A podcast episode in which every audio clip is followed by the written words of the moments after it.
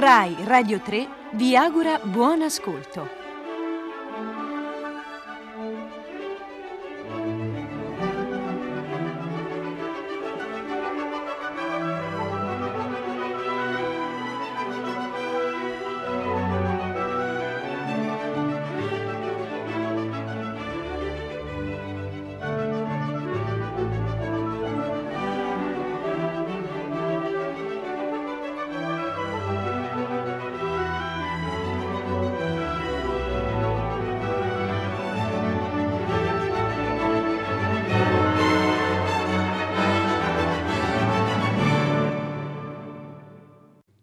6, 1 minuto e 13 secondi del primo gennaio 2018. Buongiorno e buon anno da Radio 3 Rai, da tutto il team, il gruppo di qui comincia, da Elisabetta Parisi, curatrice della trasmissione, Federico Vizzaccaro, co-curatore e consulente musicale, che anche oggi ha il suo posto oh, di battaglia, Claudio Vedovati in redazione. E al di là del vetro a salutare eh, questo inizio oh, di 2019 eh, Pino Berardi e Attilio Scarpellini che vi sta parlando. Oh, arrivando qui a Via Asiaco c'era più traffico del previsto, come sempre accade il primo dell'anno, gruppi di nottambuli che attraversavano la città da parte a parte di ritorno dalle feste o dai concerti, nell'aria anche qualche eco lontana ormai dei fuochi d'artificio che hanno salutato il nuovo anno malgrado i divieti e alla radio la voce calda di Goffredo Fofi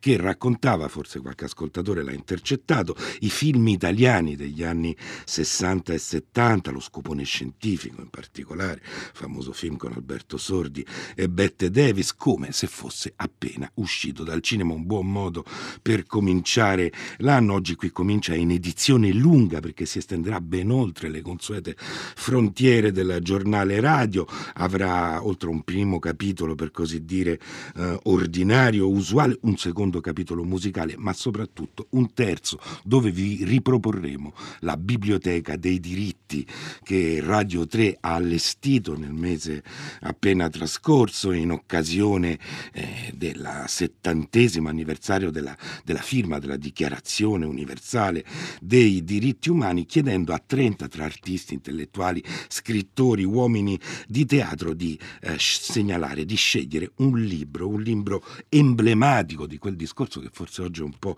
soffocato, ma che è comunque ininterrotto, che è composto dal concerto dei diritti umani, dei diritti della dichiarazione, eh, con quella che eh, fin, da, fin da subito dopo la seconda guerra mondiale si è a lungo sperato potesse diventare la lingua condivisa del mondo. Perciò la parola su cui si apre, su cui apriamo questo 2019, il filo rosso musicale di questo nuovo nuovo giorno è la parola diritto, il nostro numero di messaggeria al quale inviare le vostre eh, suggestioni musicali è come sempre il 335 5634 296 e in questa prima parte eh, cominceremo parlando di alcune anomalie dei calendari perché il tempo visto dalla prospettiva degli uomini che da sempre cercano di misurarlo oh, i suoi controsensi, eh, i suoi paradossi, eh, le sue mattane. È uno scrittore, è uno scrittore scrittore francese Olivier Marchand oh, li ha raccolti in un divertente libretto. Il 30 febbraio e altre curiosità sulla misurazione del tempo che è pubblicato da, dall'editore Archinto e altre curiosità su, eh, le racconta eh, Federico Vizzaccaro con la sua prima scelta musicale che parte proprio da uno scherzo, da un malinteso sul tempo perché fino a tarda età Giuseppe Verdi fu convinto di essere nato il 9 ottobre del, uh, del, del 1814 perché così gli era stato raccontato. L'atto di nascita documentò invece che il figlio di Carlo Verdi e Luigia Uttini era nato il 10 ottobre e da Verdi cominciamo da un Verdi uh, comico, quello oh, di tutto nel mondo è burla, che è il finale dell'atto terzo oh, del, uh, del Falstaff, lo ascoltiamo dai Wiener Philharmoniker diretti da Leonard Bernstein con le voci di Dietrich Fischer Descau, oh, Regina Resnick, Ilva Ligabue, Rolando Panerai ed altri ancora. Facciamo il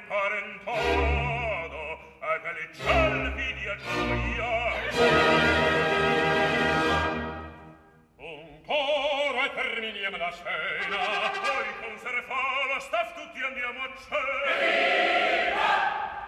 Viva!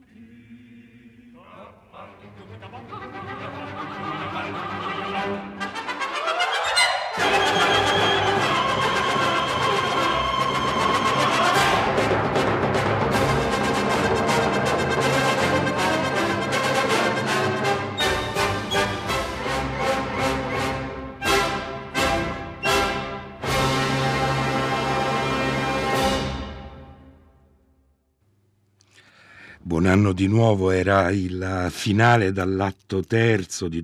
Tutto il mondo una burla del Falstaff di Giuseppe Verdi, l'abbiamo ascoltato dai Wiener Philharmoniker diretti da Leonard Bernstein con le voci di Dietrich Fischer di Scau, Regina Resnick, Ilva Ligabue, Rolando Panerai ed altri ancora. E la figura comica uh, shakespeariana uh, di Falstaff colpì molto uh, Giuseppe Verdi che si convinse, non senza qualche iniziale perplessità, a scrivere un'opera comica uh, tratta dalle allegre comari di Windsor e dall'Enrico IV di Shakespeare. L'opera, che è l'ultima del compositore di Busseto, andò in scena nel 1893 e la scelta di terminarla con una fuga, cioè con una delle forme eh, musicali più rigorose e più complesse in assoluto, in teoria quanto di più lontano dall'ideale del comico, ha reso memorabile proprio l'atto di congedo dalle scene operistiche eh, di Verdi e abbiamo detto che oggi parleremo anzitutto per cominciare di,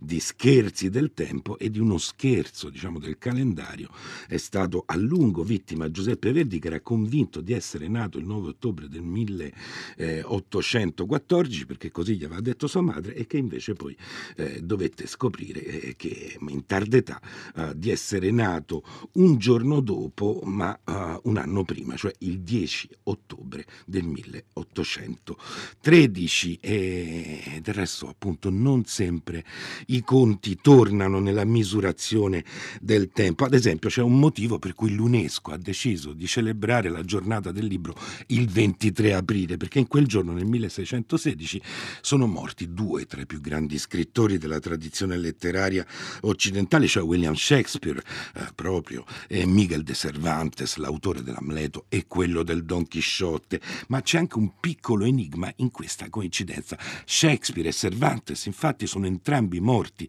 il 23 aprile del 1616, ma non sono morti lo stesso giorno. Non si trattava uh, cioè dello stesso 23 aprile. Lo scrittore spagnolo infatti è scomparso a Madrid il 23 aprile secondo il calendario gregoriano, dieci giorni prima dell'uscita dal mondo del bardo inglese, nel giorno che invece un altro calendario, quello giuliano, indicava come 23 aprile. E la ragione è semplice, la Spagna cattolica aveva adottato la riforma uh, del calendario di Papa Gregorio, mentre l'Inghilterra protestante l'aveva orgogliosamente rifiutata, anzi sarebbe stata l'ultima nazione europea, già allora in piena Brexit, a convertirsi a quella misurazione del tempo più esatta rispetto al corso solare, ma indubbiamente latina e papista. E questo è niente a confronto di altri paradossi uh, temporali che vengono registrati uh, in un libro, in un piccolo divertente libro di Olivier Marchand che si chiama Il 30 febbraio e altre curiosità sulla misurazione del tempo e che è pubblicato da Archinto. Ecco, il più abissale di questi scherzi è scritto sulla lapide tombale, su una lapide tombale interrata nella cattedrale di Salisbury, dove si legge: Qui riposa il corpo di Thomas, figlio di Thomas Lambert, che nacque il 13 maggio dell'anno del Signore 1683 e morì il 19 febbraio dello stesso anno. È un caso assurdo di una vita breve, ma vissuta a ritroso o del tempo di una vita che va dalla morte alla nascita, che però trova una spiegazione logica in quelli che nell'Europa del tempo venivano definiti stili, stili del calendario, lo stile dell'annunciazione che allora vigeva in Inghilterra è un modo di contare gli anni che parte non dal primo gennaio come il nostro, ma dal 25 eh, marzo e prosegue in avanti per 365 giorni fino al 24 marzo e secondo questo stile maggio precede eh, febbraio. Ecco, per chi si è ormai abituato, abituato a considerare uno scandalo, una catastrofe, lo scostamento di pochi secondi in una misurazione del tempo che è sempre più uniformata dai computer, eh, come avvenne nel 2015 quando lo IERS, che è l'organismo incaricato di fornire l'ora esatta a tutto il pianeta, decretò che bisognava aggiungere un secondo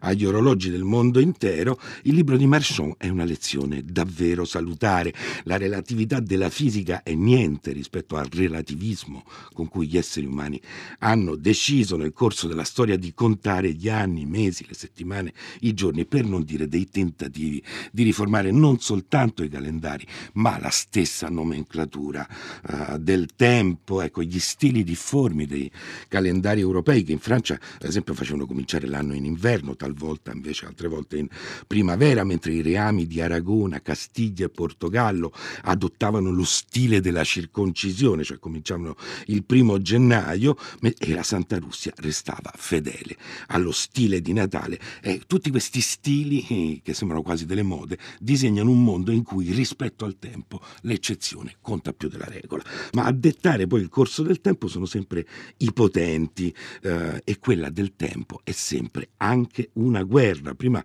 è una guerra tra confessioni religiose anche all'interno della cristianità, cattolici contro protestanti, protestanti contro cattolici, ortodossi contro tutti. Poi è una guerra tra stati sovrani ed è una guerra a cui la, la modernità in fondo non cambia granché. Se ieri era la Russia che pretendeva di non adottare il calendario gregoriano e di insistere su una datazione delle ere del mondo che faceva risalire l'origine del tempo niente meno che alla nascita, a una mitica nascita del, uh, del mondo stesso, ecco che dire della lotta che a inizio Novecento ha visto le due grandi potenze imperialistiche europee, cioè la Francia e l'Inghilterra, impegnarsi in una sfida sorda sul meridiano di Greenwich, così sorda che poi quando la Francia si arrende, si decide ad arrendersi nel 1911, promulga una legge che fa arretrare sì gli orologi di nove minuti, eh, ma non cita mai l'odiato meridiano, segno della supremazia britannica.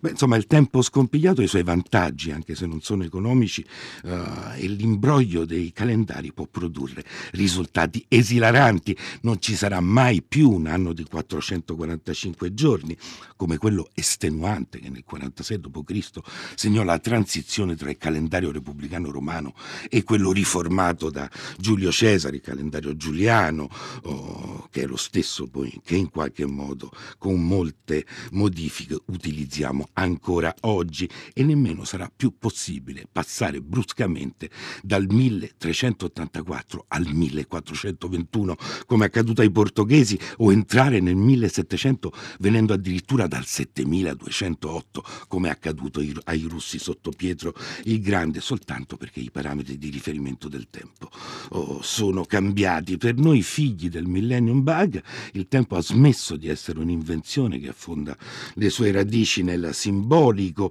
oh, nessuna idea, nessuna utopia, nessuna rivoluzione ha più la pretesa di riformulare l'ordine del tempo a partire dalla fondazione di una nuova era, magari ricominciando a contare dall'anno primo o dall'anno secondo, come avevano fatto i rivoluzionari francesi.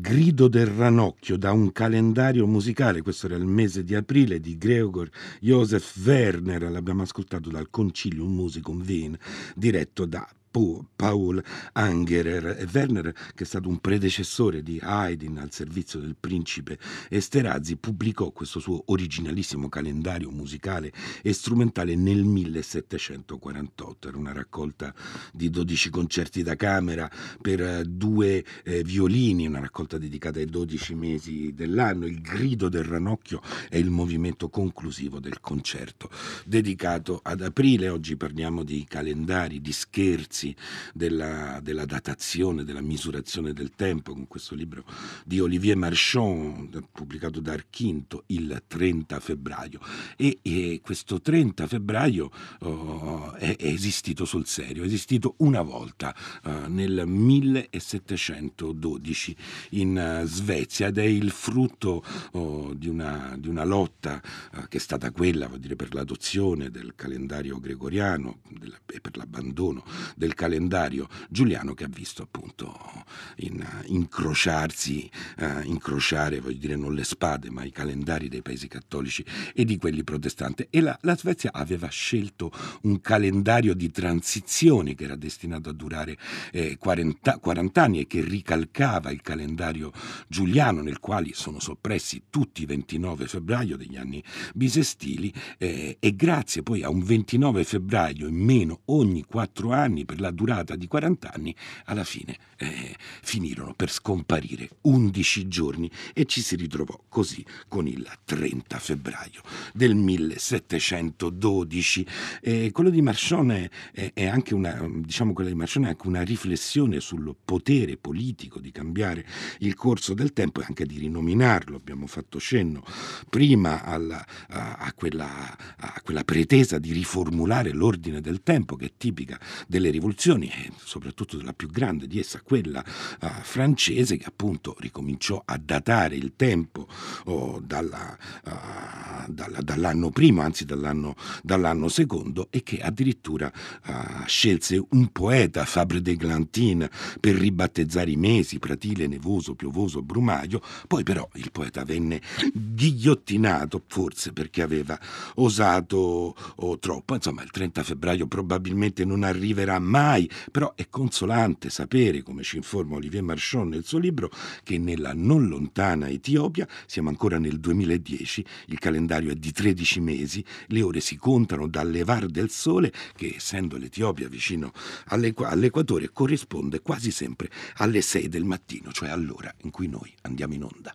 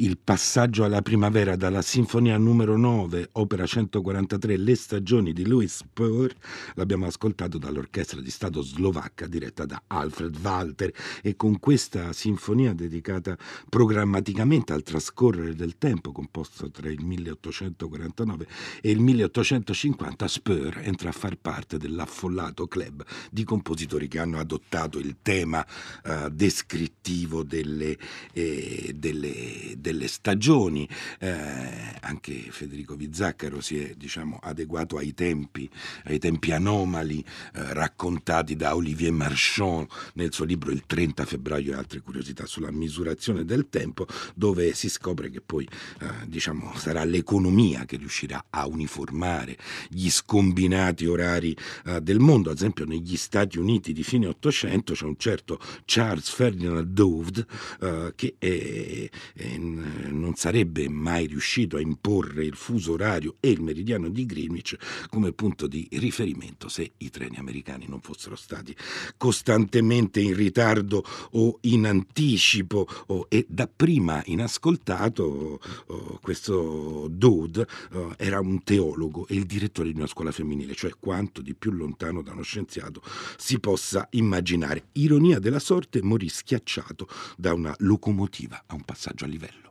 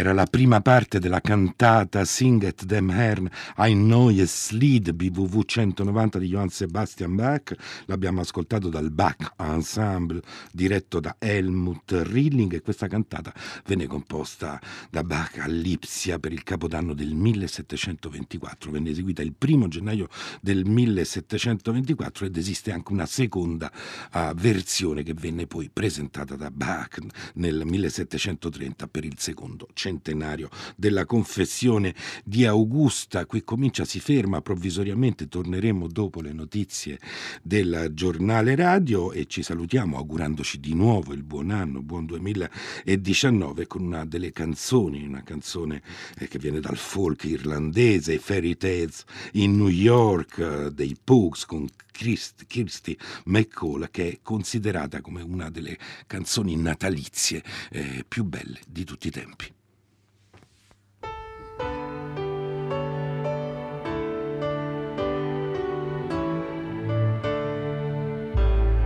Was Christmas Eve, babe, in the drunk tank. An old man said to me, Won't see another one. And then he sang a song, the rare old mountain tune. I turned my face away and dreamed about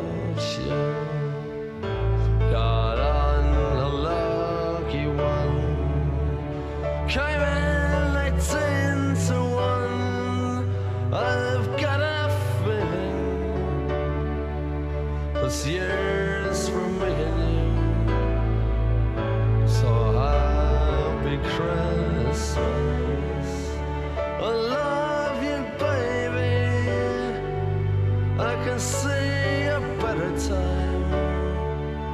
when all our dreams come true.